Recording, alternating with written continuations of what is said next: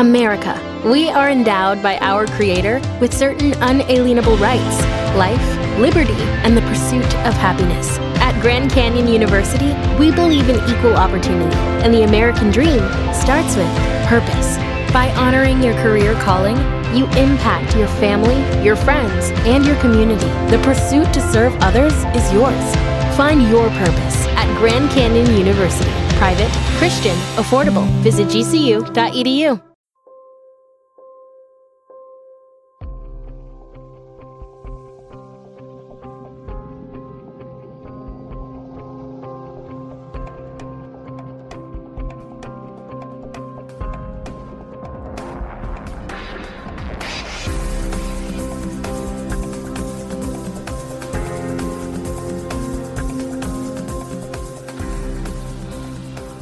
Hello, and welcome to this episode of Physical Attraction. This week we have a guest on the show, economics and finance writer Frances Coppola. She's the author of a book, Quantitative Easing for the People, which argues that central banks and governments should work in concert to ensure that their response to financial crises really helps the economy and the entire economy, rather than just inflating asset prices, as we've seen conventional quantitative easing do. In the first part of our wide ranging discussion, we demystify the economy and debunk some common misconceptions by asking some basic questions. What's a central bank and what is its role in the economy? What is quantitative easing and what was it intended to do? It was a really fascinating discussion, and it does amaze me how much economics is almost taken for granted and not explained as part of the course in our education, when these ideas and principles affect our lives so much. I hope you enjoy. Okay, so Frances, first off, thanks very much for coming on the show to talk about your book, Quantitative Easing for the People, and the general economic mess that we find ourselves in at the moment. I want to start by asking about your background. So, how did you first become involved in finance and thinking about economics more generally? And what's your experience been uh, blogging via Coppola Comment in the last few years? Well, I started in banks. Um, I fell into banking as a way of earning money um, after my uh, after doing music as a, as a at university, um, and I went and worked for several banks in um, IT systems, and then I crossed the boundary into the business and worked a lot in finance and in middle office. Um, and in what we call operations, which is where they do payments and things like that. So I got a very broad exposure to how things work, what banks actually do, um, and it's not what people think. And I was and I was quite surprised after the financial crisis how little people knew about what banks actually do. I would say, including a good many bankers, which was very worrying indeed. So, I I left banking in 2002 because you know singing wouldn't let me go, and and I wanted to be a decent mum to my kids as well. And I spent a decade being a singer and a teacher and a mum and then after the financial crisis, there was so much rubbish being talked about banks. I thought, I've got to say something. It doesn't work like this.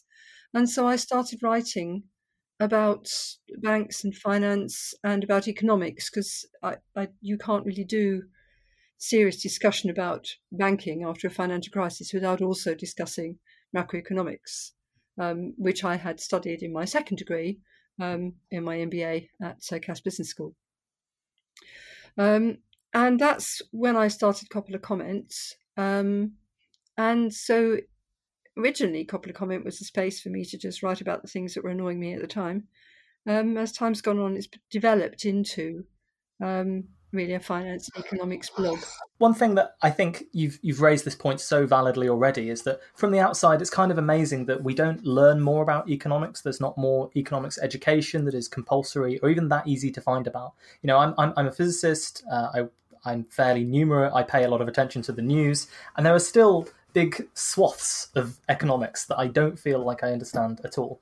But then there's this this Keynes quote about the ideas of economists and political philosophers, whether they're right or wrong, essentially run the world. And I, I feel that that is that is so true, and it it leads to a disenfranchisement, I think, amongst ordinary people who see these things going on and don't necessarily understand the full context. And I mean, our muddled perceptions about the economy can lead to all sorts of different incorrect ideas about how things really function. So, for example, in the UK, we had a government that came in in 2010 and imposed austerity and cuts, and the analogy that was used to justify that is the government as having finances like a household's finances, where you can't go over budget and you have to pay down debts, uh, you know, as soon as you can, essentially. And that has been used to justify cuts to government spending in the UK. It's also a bit of a boogeyman in the US, where you know usually whichever party is opposing the government's proposed spending increase is the one that starts uh, railing about the deficit and saying that you know we can't live beyond our means and so on. But similarly, when we talk about QE, which we will in a little bit, quantitative easing, it's easy for this to be misrepresented as uh, money being printed that's going straight to CEOs of corporations or taxpayer money is somehow being used to bail out corporations. So, g- given all of this, and this is a very broad question, but what are the sort of misconceptions about the general economy that are that are widespread or, or being used politically that, that you would like to correct? I think people are very open to um, simple explanations that sound convincing that people can envisage, they can hang on to it, means something to them in terms of their own lives. But the reality at the aggregate level and at the governmental level is actually very different. So, this argument, for example, that government households finances are like a household. Um, and yet, when we talk about paying down debt as quickly as possible, that's actually not what households do we all, you know, households take out mortgages over 25 years, but somehow it's not okay for a government to borrow over 25 years. Um, so, actually, the household analogy, if we actually took it as it really is, as households actually live, isn't terrible. So, if you are a household that's, that's not earning enough, you might go and look for a job that pays you more. So, you boost your income you might take on a second job to boost your income. Households do this. And this is actually kind of what governments do as well. There are two ways of increasing national of, of paying down your deficit. One is to um, cut your spending, but another is to increase your income. And so after the financial crisis, there was a huge debate over how we should go around getting rid of this 10% or so deficit um, in relation to what we call GDP at the time, which is national income. Um, and all the discussions seem to centre around we've got to cut, cut, cut, cut to get it down. We've got to reduce to reduce our spending. Um, and the voices saying actually what we need to do is to increase our income kind of got a bit lost. Um, and I think this was unfortunate because, as it panned out, um, the cuts to spending, when a government cuts spending, very often it can cut things that can actually help to increase income. So, for example, after the financial crisis, after the in the early years of the coalition government, they cut government investment very considerably, and now government investment kickstarts economic growth. It can help businesses to thrive. It can help people to find better better jobs, um, and so we can actually end up poorer because we're cutting government spending. Um, it's a false economy. Um, but these kind of messages never quite got through. We actually did not discuss even government like a household or like a corporation. We discussed it like something that doesn't actually exist at all. Um, we discussed it in terms of slogans, living within our means, tightening our belts, paying down our credit cards. It, it wasn't real. It was ideological. And I think sometimes you have to start talking about how things really are to try and counter the idea, ideology that is driving the debate. And I think this is this is what's so um, strange to me about the fact that. Uh, so I, I, want to give you an example. I, there is a general um, the way, as I understand it, there there are two large schools in economics, and you can sort of talk about them specifically and how they would respond to a crisis. So you have your Keynesians, who say that you need uh, government borrowing and increasing aggregate demand by uh, spending in sort of big infrastructure type projects um, when you're in the midst of a recession. And then there are um, sort of, I guess you would call them the Austrian school, who would say that you need the recession to happen um, to rebalance the economy. And one thing that I find is interesting is actually if you look at uh, popular ways of learning about the economy. So I'm talking about YouTube, I'm talking about bloggers and podcasts and so on. The Austrian school seems to be so much more the dominant force in these things. Now, I, I know from your blog that you don't really identify as uh, being part of either of these particular movements and perhaps i'm sort of oversimplifying the ways in which people talk about the economy so so first off do you think that that's fair and secondly if those are the schools of debate where are the sort of flaws in their thinking about how the economy works I don't see it quite like that. I think what happened was Okay. we had a we had a mainstream um, economics movement over the last forty years or so, which is, is often sort of broadly termed neoliberal, um, or neo, and you'll sometimes see it called neo Keynesian as well, which confuses things considerably. Um, and then since the financial crisis, we've we've had the emergence of a range of alternative schools. One of which is actually the Austrian school, but there are others. The heterodox community generally, I mean, modern monetary theory is another one. Um, that have emerged broadly since the financial crisis and challenged that mainstream neoclassical dominant paradigm um, that was roughly born um, really in about round about the 1970s when the when the Keynesian um, uh, school, which had dominated since World War II, really, um, failed to be able to deal with the high inflation and poor growth of that time. Um, the, we we shifted to a different paradigm that was roughly roughly based upon free markets and um, monetarism, we might say. Now, even that is being challenged, and I think we're shifting to another paradigm, and we don't yet know what that is. It's emergent. So it'll be very interesting to see what becomes mainstream economics in the next 40 years.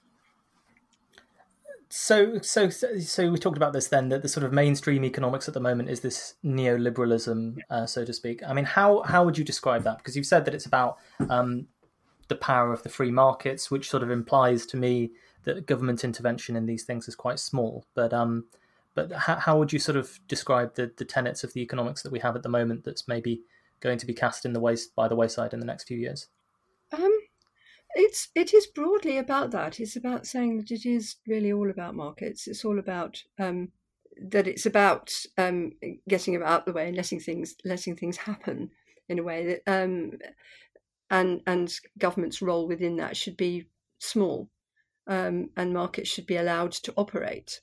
Um, and um, and I think underpinning it a, a, kind of philosophical argument that says that all humans are entirely rational and that every decision they ever make is entirely rational and that therefore markets are rational and complete um, and I think now we're saying, well, actually, that's not true. And it became apparent first in finance with financial crisis when it was very evident that there was a lot of stuff going on in finance. It was anything but rational, and that the and the financial markets were anything but complete and were not broadly in equilibrium all the time. They were very far from equilibrium a lot of the time, and they were prone to panics and herding behaviour and all manner of of pretty irrational things like that, which is kind of harking back really to Keynes, um, who rather ruefully after uh, re- re- remarked that uh, the markets can remain irrational longer than you can remain solvent. Um, after he lost rather a lot of money in the Wall Street crash.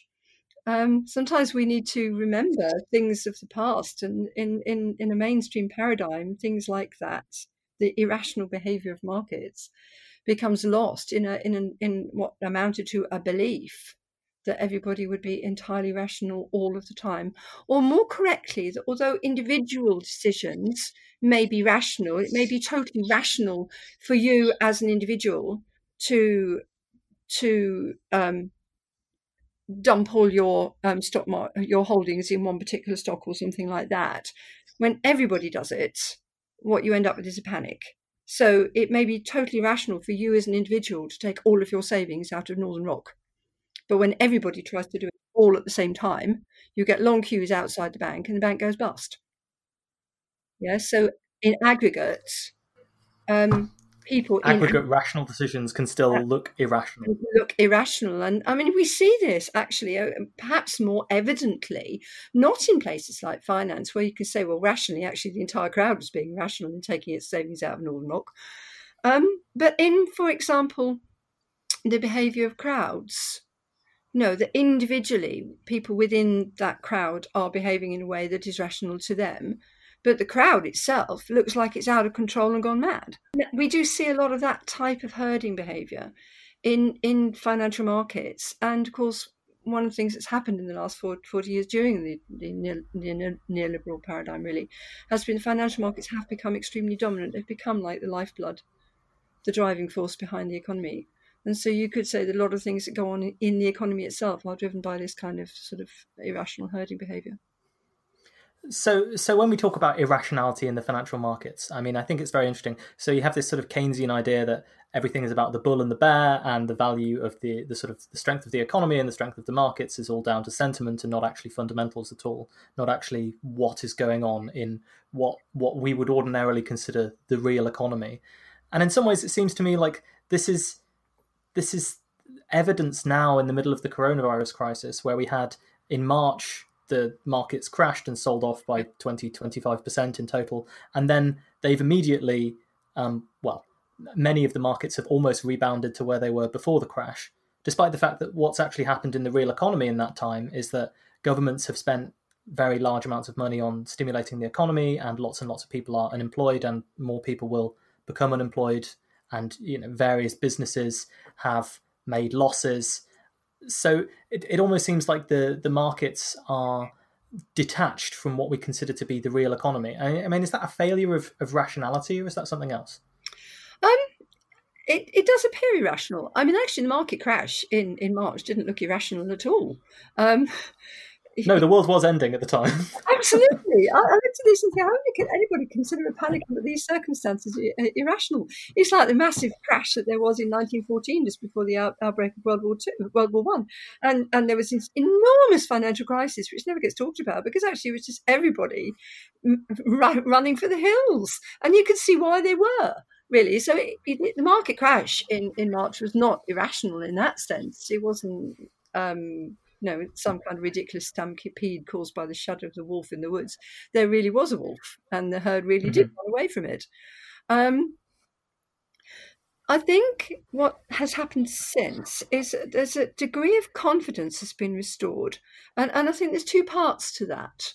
Um, I mean, markets are all about confidence. Um, you know, they, they will uh, investors will act in a, in a in a, a, rational and stable manner if they feel confident. Um, if they get spooked, they run. Um, you know, they're like cattle, really. Um, so what's happened is that you know the farmers come in and given them a whole load of feed, and they've all clustered around the feed, um, and they and and the sheepdogs around frightening off the wolf, um, and so they've got a degree of confidence back, and that's why markets are up. Is that they're going, okay, so the world isn't coming to an end. Um, central banks have our backs. Um, it isn't going to be a financial crisis. Yeah, there's going to be a big economic crash, but actually, when there's a big economic crash, there are opportunities for investors. So if we hang on in here, we'll make some money. That's what's going on. It's very interesting. And one one final thing I want to talk about in terms of this uh, financial uh, rationality and irrationality on the markets. We we talked a little bit, and we're going to talk now about the 2008 2009 financial crisis and th- this this idea that everyone is making rational decisions on investments. Mm. The, the, the, the key defining uh, the the proximate cause of the financial crisis was that, as I understand it, you had lots of subprime mortgages, which weren't necessarily good loans, that had been repackaged and financialized into instruments, collateralized debt obligations, and these were sold to various different banks in various different packages. And what actually happened was you have this idea of the of the Homo economicus, right? Who's always making rational decisions about what to purchase and what not to purchase, and how to uh, behave in a transaction to to maximize their own benefit. But in but that that requires them to have good information about what it is that they're buying. And in that particular case, part of the issue was that the collateralized debts that people were buying, they had no idea what was really in them, and to what extent some of the, the loans were going to go bad. And so in terms of rationality and irrationality, I mean, could you say that the, the it was this information, this lack of perfect information um, about what was going on, and the lack of perfect information that people have when they're considering uncertainty, such as the uncertainty surrounding this crisis, or the uncertainty then surrounding whether a bank could uh, make good on its loans to you or not, or whether your assets were worth anything or not, that causes people to end up being driven by sentiment rather than a sort of cold, rational decision making process.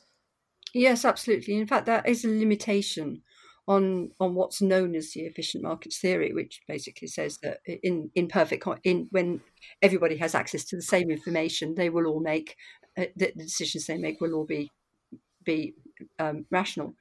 Um, when we have information asymmetry, where you know some people have more information than others, and you get distortions creeping in, basically there there, there are there are um, hustlers and suckers, because the people who have less information can be taken for fools, and when that happens to the whole market, when you've got a small, relatively small number of players taking the rest of the market for fools, you end up with something like 2008. So you might ask yourself, and I've asked myself this a number of times, it's always why did they buy? If they didn't know anything about these things, they didn't do the due, due diligence to find out what was underpinned, underpinned them. In some cases, they, cases, they even knew that what underpinned them was, was toxic waste, and they still bought them. And you have to ask yourself why. And there are a number of reasons for this. Um, there is the uh, the beauty contest effect, where you know the value of something is you know how much you think something is worth is driven by how much um, you think somebody else thinks it's worth. If you see what I mean, does that make sense? Mm-hmm. Yeah. Yes. No. No. I think so. I mean, particularly if you don't think that it bears any relation, it's just about what people are willing to pay for it, right? Yeah, it's the Keynesian beauty contest. I mean, Keynes, with this way, you know, way of, of words, uh, with words and images, described it as um, a beauty contest in which your decision about which which girl to you think it, it, to vote for is not the one that you think is most beautiful, but the one that you think everybody else thinks is most beautiful. And that's how market work markets work. Um, and so with subprime, everybody else thought subprime thought um, CDOs and, and CDSs and things um, were were beautiful, and so um, people voted for them even if they even if they didn't necessarily think they were beautiful. If you see what I mean, because they were following the herd. That's the point um, you know, and there is this fear of missing out thing where if you don't follow the herd, you're going to miss out on the really nice grass. Um, and there's also the I know this is all going to end in tears, but if I get in quick because I'm cleverer than anybody else, I can get out before it all crashes. And there's a lot of that as well. There's a lot of that kind of sort of believing you're you're better than than everybody else and we're all guilty of that and we all think we're better drivers than we actually are you know this kind of thing about we all think everybody thinks that their driving is better than average mm-hmm. Which is obviously or that they're more intelligent than average maybe. Exactly everybody thinks they're more intelligent. And the driving thing has actually been tried out. Every in surveys people always a majority of people think their driving is better than average. I think it's hilarious. Well i, I never pass my test so i'm one of those people who doesn't think that. I think my driving is probably objectively slightly worse than average. Uh, that's that's uh, that's a little bit like uh, Jane Austen. Actually, I think it was Lady Catherine de Bourgh um, who said I would have been I would have been excellent when talking about playing the piano. I would have been an excellent excellent player if I had ever learned. oh no! Don't get me wrong. If I had finished my if I had finished my exam, I can guarantee you that I'd be far more sensible than all these idiots on the road at the moment. Oh, absolutely. I mean, as, as long as you don't you don't drive a BMW or an Audi. About people wanting to get in and get out as quickly as they possibly can, because one of the things that I've been watching since this coronavirus crisis started is pretty much any stock that is associated with a vaccine is they're almost effectively these pump and dump schemes at the moment where people will float rumors in the news about such and such a stock is associated with a treatment or, or a drug, and then everyone buys it, and then everyone sells it because they're all hoping to be the people who buy in at the peak of inflated expectations and sell before the price crashes. And there's there's a lot of people who are just trying to work markets on the theory of a greater fool. You know that a greater fool is going to be a counterparty to their trade, and and they will make money um, by outwitting uh, the other people who are in the market at the moment.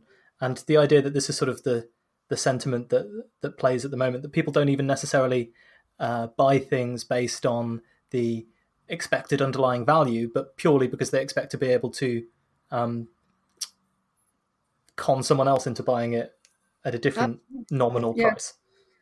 Yeah, I mean, I mean, actually, markets do work like that to some extent. Um, it, it's sad. We like to think that everybody is making buying decisions based upon what they think is the underlying value, and there are people who do. Um, but there are also these kind of momentum traders um, who are simply riding the wave. Um, and there are also people who are actively playing the market, talking it up, um, because they want to profit from the rise. Actually, um, there are regulations in place to stop this kind of thing, and and um, it, they work to some extent. And it, actually, if you want to see what a completely unregulated financial market looks like, you actually need to look at cryptocurrency, where this kind of thing happens all the time, and there is absolutely there's really no value at all that isn't caused by somebody talking it up in order to get other people to to buy in. Yes, well, I, I, you see, I've been so I've been a technology journalist in the past, like a freelance technology journalist, and I was one of the people mm. who was very much saying, "What actually is the point of all of these cryptocurrencies? What can the blockchain yeah. do? What can Bitcoin do other than be an extremely inefficient way of making payments from person to person that uses a hell of a lot of energy and a hell of a lot of computing power per transaction, and that actually is really only uh, purpose is if you do want to do something criminal where you can be completely anonymous in it."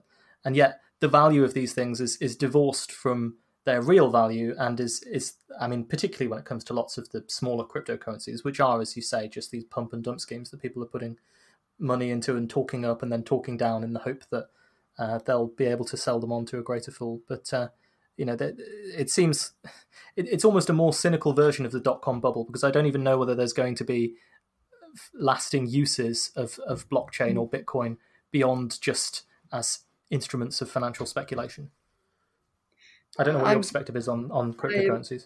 I'm I'm still trying to to believe that there is some kind some kind of lasting value there, but I'm as time goes on, I'm seeing less and less evidence of it, which is quite sad, really, isn't it? You know, you know, it started after the financial crisis. I think sort of traumatically after the financial crisis. There was a massive breakdown of trust in the financial system at that time. So it's not surprising that people were trying to create an alternative to it. And it wasn't the only movement at that time that was trying to create an alternative to the present financial system. We also had moves towards full reserve banking and um, all sorts of things at the time.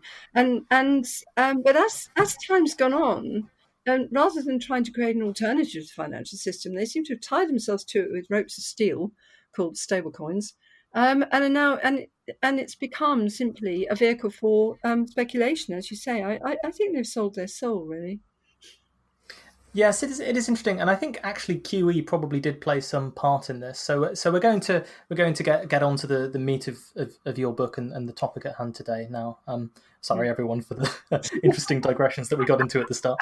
Um, so I, ju- I just wanted to ask a very basic question: what is a central bank and what role do they play in the economy? It's very interesting about central banks and the role they play because they don't play the role now that they did when they were first created. Um, you know, central banks go back a long time. The Bank of England was founded in 1684 or something like that. Um, but they, most of them were originally founded to finance government, um, particularly to finance wars. Um, and even well into the 20th century, financing government one way or another um, was the primary pur- purpose of central banks, really, um, m- being the government's bank, um, issuing the currency, obviously, um, and managing the value of the currency. Um, that's the bit that we still have, but we do it in a different way now because for most of the period in which central banks have been operating, um, central banks have managed the external value of the currency. So they've managed exchange rates, um, and they've managed, and when we've been on a gold standard, um, they've managed gold flows. Um, since 1971, um, we've not had a gold standard, and increasingly we've been dropping um, managed exchange rates. I think um, sort of free floats really have been established in among developed countries pretty much since the early 1990s. And that's around the time that, as part of the neoliberal and monetarist revolution, um, the value of a um, of, a, of an independent central bank that was disconnected from government and was not responsible for financing it um, became a, a, matter of, of economic faith. So um, your central bank should not be financing your government because it could be end up financing governments um, to a ridiculous extent, and then you ended up with Weimar and wheelbarrows and confetti money. Um, so what you should have is a central bank that is independent of government. Government should finance itself in the markets and be subject to the discipline of the markets so that it can't um, spend so much that it debases the currency and that the central bank should be responsible for managing the value of that currency, but increasingly not by managing its external value, but by managing its internal value, by which I mean the rate of inflation. Now, inflation needs a little bit of explanation because if you talk to the Austrian school, or if you talk to Bitcoiners, as we were just talking about Bitcoin, they take inflation to be, mean the actual amount of currency in circulation. So it, the the rate of growth of actual currency in circulation. So if you increase your money supply by ten percent, you've got a ten percent inflation rate. But the economic, the general economic definition of inflation is not that. The general economic definition of inflation and the measure that central banks use to determine the inflation level and and to determine the level they should be targeting, what they should be targeting, is actually what is actually a rise in the general price level. So if your gen, if your consumer prices are in general rising at two percent per year, then you have two percent inflation. And there's uh, there's whole books written on how this works and the different measures that they use and the different way they construct it and how they measure it and the problems with that and all the rest of it. But I think just drawing the distinction between those two definitions of inflation is quite important because when you talk to, like I said, hard money types, they do mean something different by inflation there is a perception that inflation is purely about how much currency you have, and this is the classic idea that when you print money, you devalue the rest of the money, and so on. Yeah. And then your uh, the, there's perhaps the more accurate perception of what inflation is is you take a for example a, a, basket of goods that people might buy and that's the consumer price index and then it's about the purchasing power of your dollar or your pound to actually obtain physical assets is that a fair yeah uh, to, to, to obtain summary? Yeah to obtain the goods in the goods in that basket. Um, it, we don't actually currently generally include um, uh, investment assets in that because the, the problem with including investment assets and that includes is that actually Whereas, generally speaking, people regard um, price rises in consumer goods as not a terribly good thing, really. They are rather keen on asset price rises. So, a central bank trying to keep their asset price, their property from rising by only 2% a year kind of tends to get outrage headlines in the Daily Mail. Um, it, it is an open question whether asset price inflation should, in fact, be included. And I know the, the Office of National Statistics um, here in the UK um, has been starting to include housing costs, but not asset, the actual rise in house prices, and that's a, a kind of an interesting distinction. Um, yeah, but housing costs are sort of broadly you could you can roughly interpret as being it's kind of including rentals, but not house prices. So it's a little bit like the cost of someone to live in the economy at the moment. How much is that going up versus the value of, say, their investment, their assets, their house, their their stocks, and so on?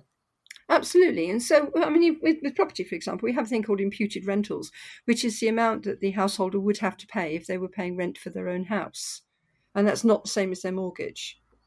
Um, mm-hmm. It is included in the measure of, of housing costs. But at the moment, um, certainly the Bank of England isn't using the version of CPI that includes housing costs, the CPIH, isn't using that as its preferred measure of inflation. It's actually using um, uh, actually using CPI itself, which, as I said, is the is the basket of goods, and it's using mm-hmm. the core version of that, which excludes some types of goods that are highly volatile. So, returning again to this question of central banks, I just want to sort of paint a picture, and you can tell me how, how wrong it is. Um, so, we had pre 1970s, and particularly very early on, the central bank had all of the gold, issued the currency in terms of printing the money as as as the Royal Mint would do, um, and backed the currency against the gold reserves that it had. Now we've all shifted away from the gold standard. It, it gets its value more from what people think it's worth, as opposed to any physical backing. Um, and the central bank's role is in setting interest rates and in uh, again creating money, but but other banks also create money. Is this correct? Yes, that's right. And if I just unpack that a bit, I think this yes, is really important. You know, the currency as we have it now um, is not backed by any physical commodity. There's no gold or silver or, or asset of any kind backing the currency at the moment. What it's backed by is actually the future productive capacity of the economy. Um, you could say it's it's you could say it represents um, future tax receipts. That's one way of looking at it, and, and, that plays to the chartalist idea that that the value of the currency is given by the government's ability to tax. Um, mm-hmm. You know, uh, but it's definitely the value of your currency is driven by is determined by the future productive capacity of your economy. Um, and so, um, in a way, your inflation rate, if if your um, these days when you're sort of judging inflation, central banks do it on what they call expectations rather than on current inflation. They look ahead and say what people expect inflation to be in five years' time. And if the if the expectations are that inflation is going to be in double digits in five years' time, then in a way it's saying that the productive capacity of the economy is not enough to preserve the value of the currency. You've got too much currency in relation to the future capability of your your economy. Um, you know, so maybe you need to do something to improve your productive capacity, um, or maybe you need to reduce the amount of currency the amount of money you have sloshing around. Um, it, it, that's that's roughly um, how how that works. Um, and and it can be quite hard for people to get their heads around this. And again, it's one of these um, areas where it's very easy to cling on to a simple idea. You can understand a currency that is backed by something you can kick, like gold. Yes. but the idea that it's backed by this kind of ephemeral notion of what we what what the future what the people of who of the economy can produce over the next how many however many years, you know, including people who are who who, who are currently children and more aren't even born yet. It's, it's actually that's actually much much more difficult to get your head around, but that's mm-hmm. actually mm-hmm. how fiat currencies work. Um, so a fiat currency is almost like the stock value of UK PLC, and when people lose confidence in the company's future profitability, so to speak, that's when the value of the currency goes down, oh. as we saw after the Brexit referendum, for example. I think it's an absolutely brilliant analogy. In fact, you know, when I talk about um, you know fiat currency notes and coins. Um, I, I, often say it, it's not a debt. It's not an IOU. We don't. It, it's not redeemable as anything other than itself. You go, you take your ten pound note and you go to the Bank of England. They will give you a ten pound note, or, or or they'll give you ten pound coins. They won't give you any asset. They can't give you anything else. It's redeemable only as itself. But it is, in a way, a kind of share in the future of the, of the country. Um, so in that way, it, I think it, um, money, um, currency in this way is often better regarded as sort of like like a type of, of share, like a type of stock investment, if you like, rather than as as any kind of debt. And uh, just as a a, um, a company can issue new shares to uh, sell them off and raise capital that it needs for itself, I suppose a company can, uh, sorry, a, a, country can issue new shares in the sense of making more money, printing more money. Is, th- is that a fair analogy or not? Yeah. Okay. It's not a bad. Again, it's not a bad analogy. So if a if a a a, a um, corporation did a rights issue, which means it would be inviting its existing shareholders, issuing new shares and inviting its existing shareholders to buy them, um, then what happens is the share price falls because obviously those existing shareholders will have more shares for the same mm-hmm. company. Mm-hmm. So they've been what we call diluted. But if the company then uses that money to invest for the future, then the future growth of that company could be much more um, than it would be without the rights issue. And so actually, you can find your share price sort of falls initially and then climbs. and that because that, people are more confident in the company now that it has more cash on its books. Absolutely. And so if you are issuing more money um, and you're going to use that money to invest in the supply in the uh, productive capacity of your economy, then you are uh, potentially um, actually making your currency in the future more valuable, not less. So let's talk about the meat of this then. Let's talk about quantitative easing. So, financial crisis comes along, 2008, 2009. Central banks embark on this big program of quantitative easing. Now, it, it's very difficult to get a proper perception of what this is. For example, I remember the Bank of England's website used to have a lovely page where they said lots of people think that quantitative easing is printing money. It's not. Instead, new money is created digitally. Which to me, when I read that, I just thought, well, what's the difference? You know, I'm not concerned about physical money because not all money is physical money. It's all in bank accounts and so on. So, quantitative easing, central banks, what is it, and why did they do it? quantitative easing is an asset swap. And we haven't talked a great deal about government debt yet, um, and mm-hmm. but it's really important we do because quantitative easing is there's two sides of this. One is the new money, and the other is the government debt, because most quantitative easing involves purchases, the central bank buying the debt of its own government. Um, they sometimes buy other things, um, so, for example, um, the Federal Reserve also buys what it calls agency MBS, which is the which is um, the mortgage-backed securities issued by the government-sponsored enterprises Fannie Mae and Freddie Mac. Um, but that's regarded as equivalent to government debt, really. It has a federal mm-hmm. guarantee and so forth.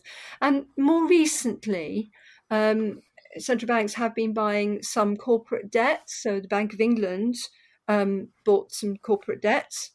Um, so can I just really briefly interject here and say, so when we say that the, the Bank of England is buying this debt, it, it buys debt from governments and corporations in the form of bonds, and the bond is like an asset. And when you have the bond, the bond says, okay, we promise to pay you a certain percentage uh, extra on top of the value of this bond, and that percentage will be set by various different things. And that's an asset that the central bank holds. So the central bank is effectively the owner of in in the case of QE1 and, and, and later rounds of QE, billions and billions of pounds worth of the government's debt and some corporate debt as well, which it holds as these assets as bonds. And then uh, part of the tax revenue that we pay, for example, goes to paying down the interest on these loans, which is the sort of maturity of the bond. Is, is that right? That's right, except that the um, Bank of England actually remits that interest back to the Treasury, so it's it doesn't actually receive, it doesn't actually profit from its holdings.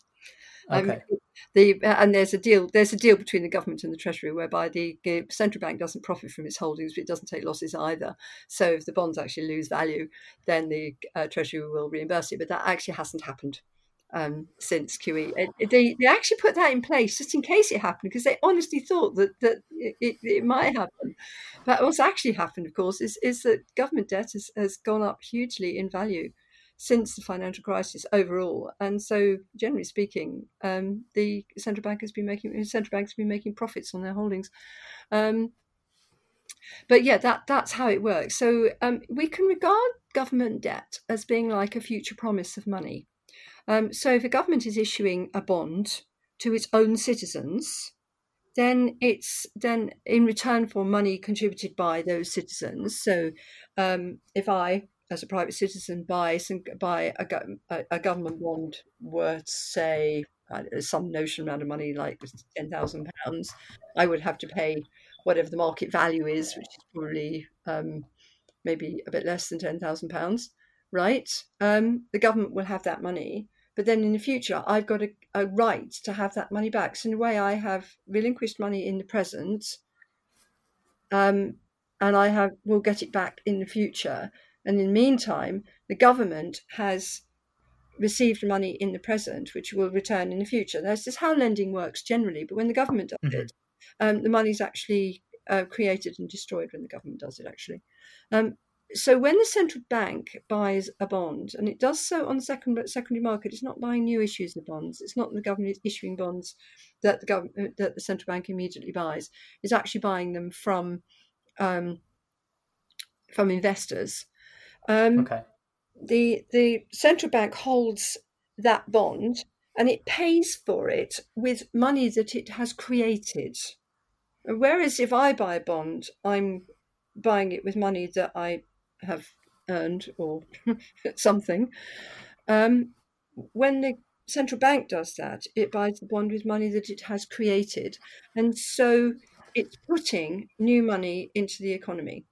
Now, the way it does that, um, it rather depends who it's bought the bond from. If it's bought the bond from a bank, um, then the new money that it created goes into bank reserves where it actually doesn't do very much. So, very early on in QE, not long after the financial crisis, the Bank of England realised that damaged banks weren't lending, um, and throwing, giving them additional money in the form of reserves wasn't making them lending, wasn't making them lend, um, and so it decided to buy bonds from investors rather than from banks. Now, when that happens, the new investor isn't a bank, so they have they're given money. They, so the money that the government that the central bank creates goes into their deposit accounts um, at a bank. So the bank also has increased bank reserves as well. But it's the money that goes into their deposit account that matters because what the investor is then meant to do with it is spend it.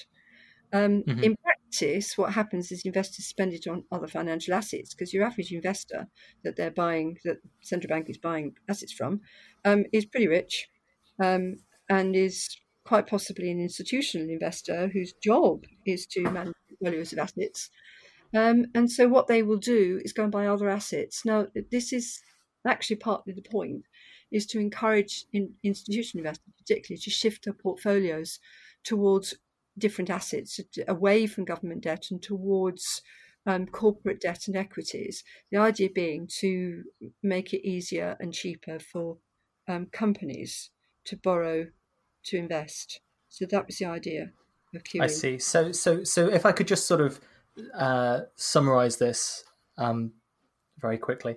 So we have the financial crisis. Banks won't lend to each other. The central bank says, "Time for us to effectively create new money by buying uh, government bonds that are held by these banks. The banks will then have more cash and they will be more willing to lend to each other. They tried that. It didn't really work so well because the banks still didn't lend to each other. So then they thought, okay, there are all of these corporations out there, private investors, institutional investors, pension funds, whatever it may be, who own government debt. We'll buy the government debt from them. They will then have some spare cash and hopefully they'll invest that in other sectors of the economy. And the idea was that this would uh, provide lots of liquidity for people and bring back their confidence and make them invest in different projects, and that would eventually come along and benefit the whole economy. But what actually happened was a lot of these institutional investors didn't invest in things that, um, so to speak, would trickle down from financial markets into the lives of ordinary people, but instead they bought assets and asset prices were inflated more. And this is why we have, for example, when the Bank of England looked back at its uh, purchases of, of bonds and I think the first rounds of QE were hundreds of billions of, of pounds that were created in, in the purchases of these bonds. They, they found that the effect was to disproportionately benefit wealthy people because wealthy people, of course, disproportionately hold assets. And so, if what your program of uh, injecting money into the markets is doing is inflating asset prices, then it's benefiting people who hold assets more than people who don't. Is that a fair summary of, of sort of the first rounds of QE? I think that is a fair summary, and it is something pretty much that central banks have admitted that QE does um, does benefit those who hold assets, who are of course disproportionately rich people. Um, it also um, the, the counter side to that is also though that the returns, the yields on assets fall. Um, so anybody who wants um, a good return on their assets, um, like a pensioner, um, actually suffers, um, actually has to take more risk to do it. And one of the adverse effects of QE has been to um, force people who are saving for retirement to take uh, to take more risks, to have things in their portfolios that are riskier, just in order to get decent uh, a decent income. Uh, it's been a long running problem, and it, it, for you might say, well, you know, there are bigger problems than that. And I've said that. Some of my heart bleeds. I'm not very sorry about you suffering from very low interest rates.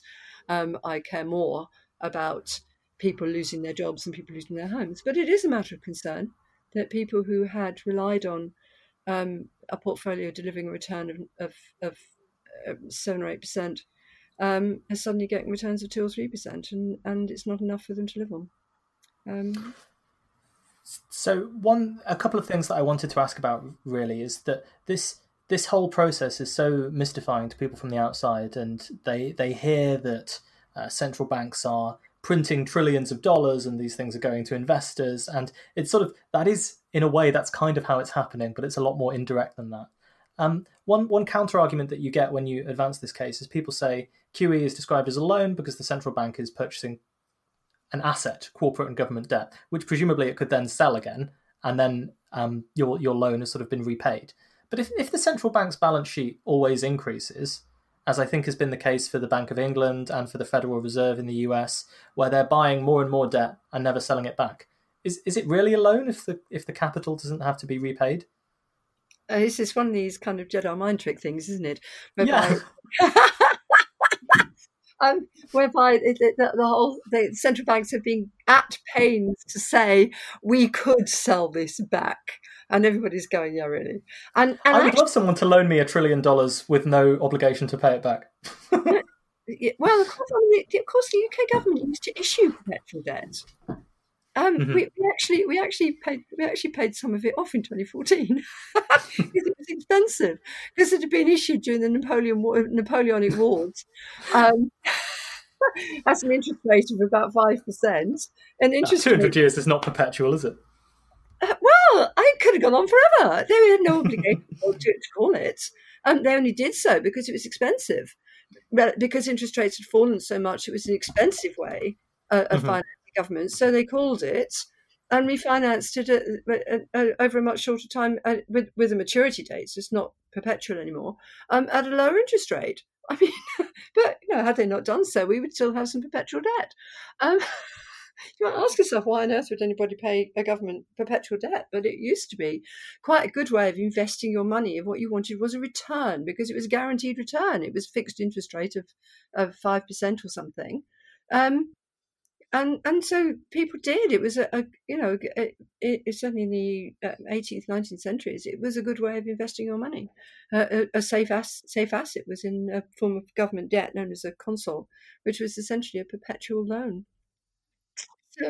But that's not what central banks have bought. Well, central bank- banks have bought things with, with maturity dates, um, and the and they do mature. And at the moment, when certainly in England, in Britain, um, when the bonds that it, the, the Bank of England has bought mature, it buys some more so that it's maintaining the same um, value of bonds on its um, balance sheet.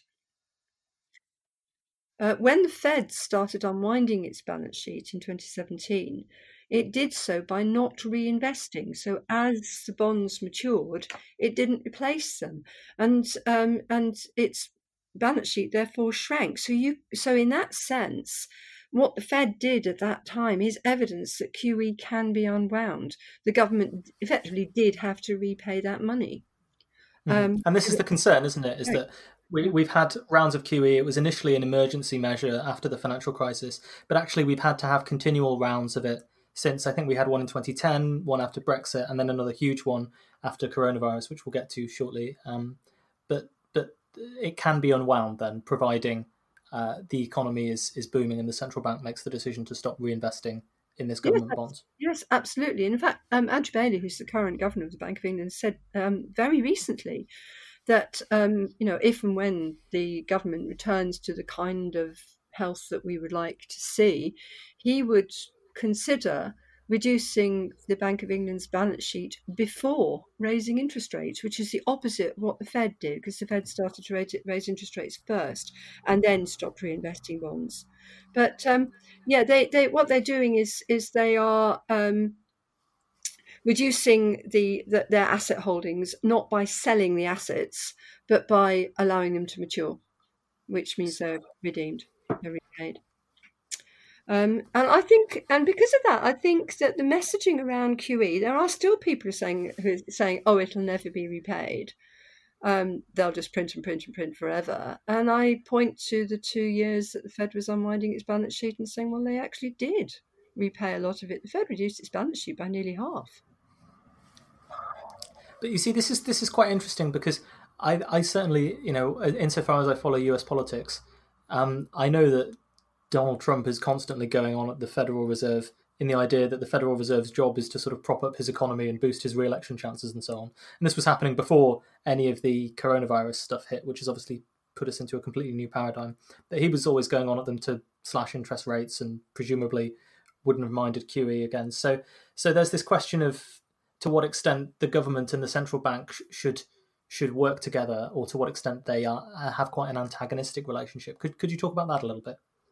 Yeah, it, it's it's actually quite a problem. Um, I mean, there are so many examples of um, governments um, really trying to um, tell their central banks what to do. So Donald Trump said a number of times that he thinks that American interest rates should be lower. For example, now actually, this was uh, he started saying it while the Fed was raising rates, and I actually agreed with him. I actually thought that the Fed was, was raising interest rates too fast and unwinding its its its balance sheet too fast, and it was all going to end in tears. And then in September last year, it did end in tears. And I, I thought, I mean, I actually found it quite uncomfortable, actually agreeing with with, with Donald Trump, really. But um, well, even a stock clock is right twice a day. Don't worry about it too much. but but there are other examples, and it is a worry uh, that a, a, a, central bank that is actively buying its own government's bonds in a way, is having to cooperate perhaps more closely with that with that government than some people are comfortable with. Um, there are people who want um, central banks to be sort of fenced around by rules and by legislation that prevents them from doing that. I mean, I think we've seen this in Europe with the ECB, whereby the ECB's QE has been challenged um, legally, uh, challenged in the courts um, by Germany. Um, because they have this absolute prohibition on central bank financing of governments, and uh, the um, some people in Germany thought that QE um, breaks that prohibition. Um, it, it's we're going. This is going to come back and to haunt us um, over the ECB's most recent interventions as well. Um, I am not myself convinced that um, having these kind of prohibitions is necessarily helpful. Um, because if you have a government that is so irresponsible as to demand that its central bank finance profligate lending, profligate um, spending on and just on, prints endless money for them to pay their expenses, money for them to to pay their cronies and disappear off into their bank accounts and what have you, um, then your central bank is going to be, you know, your whole um, whole um, government infrastructure is a basket case anyway. Now, if you have an independent central bank, they might be able to keep that can credibly resist that. You might be able to keep the show on the road for a while.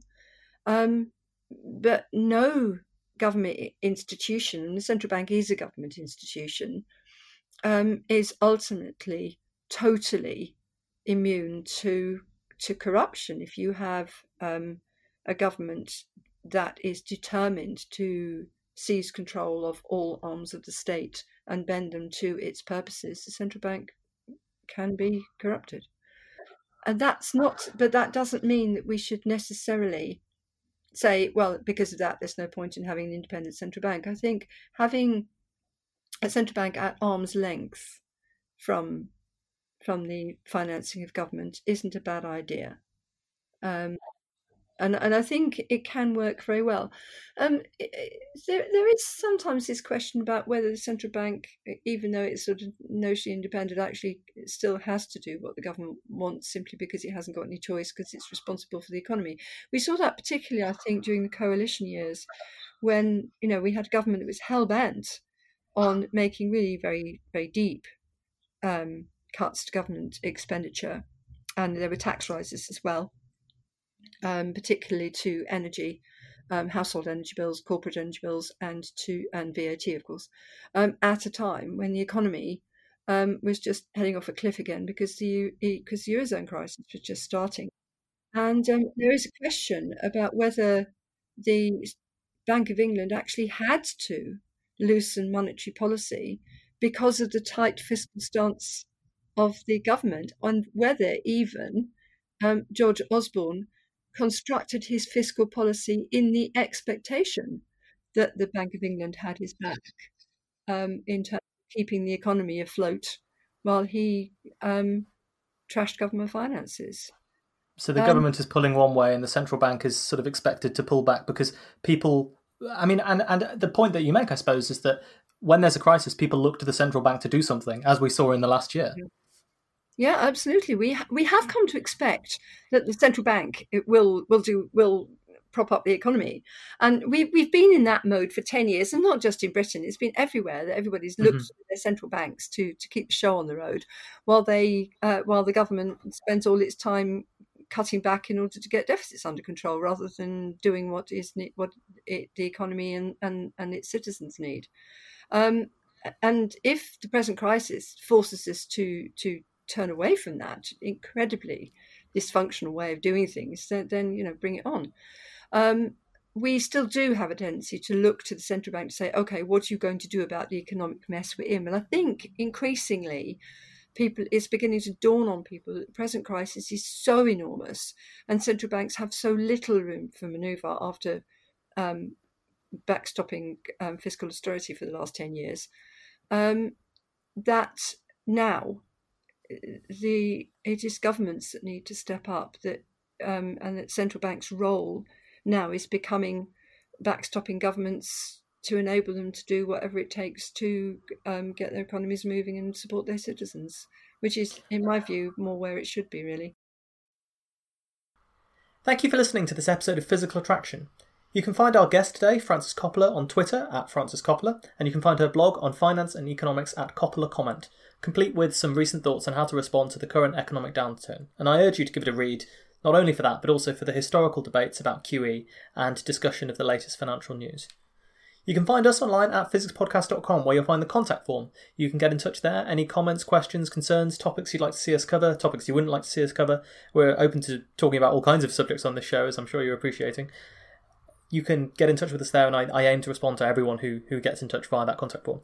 Other things that you can do via the website there's the Patreon, where you can subscribe for no money initially, but some small number of dollars.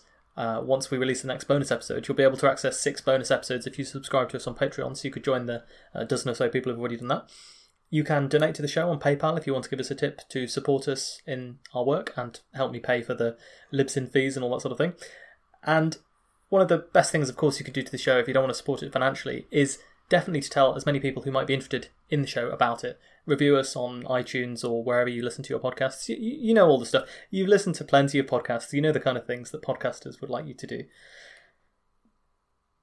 You can also follow us on Twitter, PhysicsPod, and Facebook page is Physical Attraction. And the Science Podcasts group, by the way, is up there on Facebook as well. Um, you can find all sorts of stuff about science podcasts there. Um, most of the people there are fellow science podcasters, so if you're looking for something new to listen to, that might be a good place to do it. Until next time, then, take care.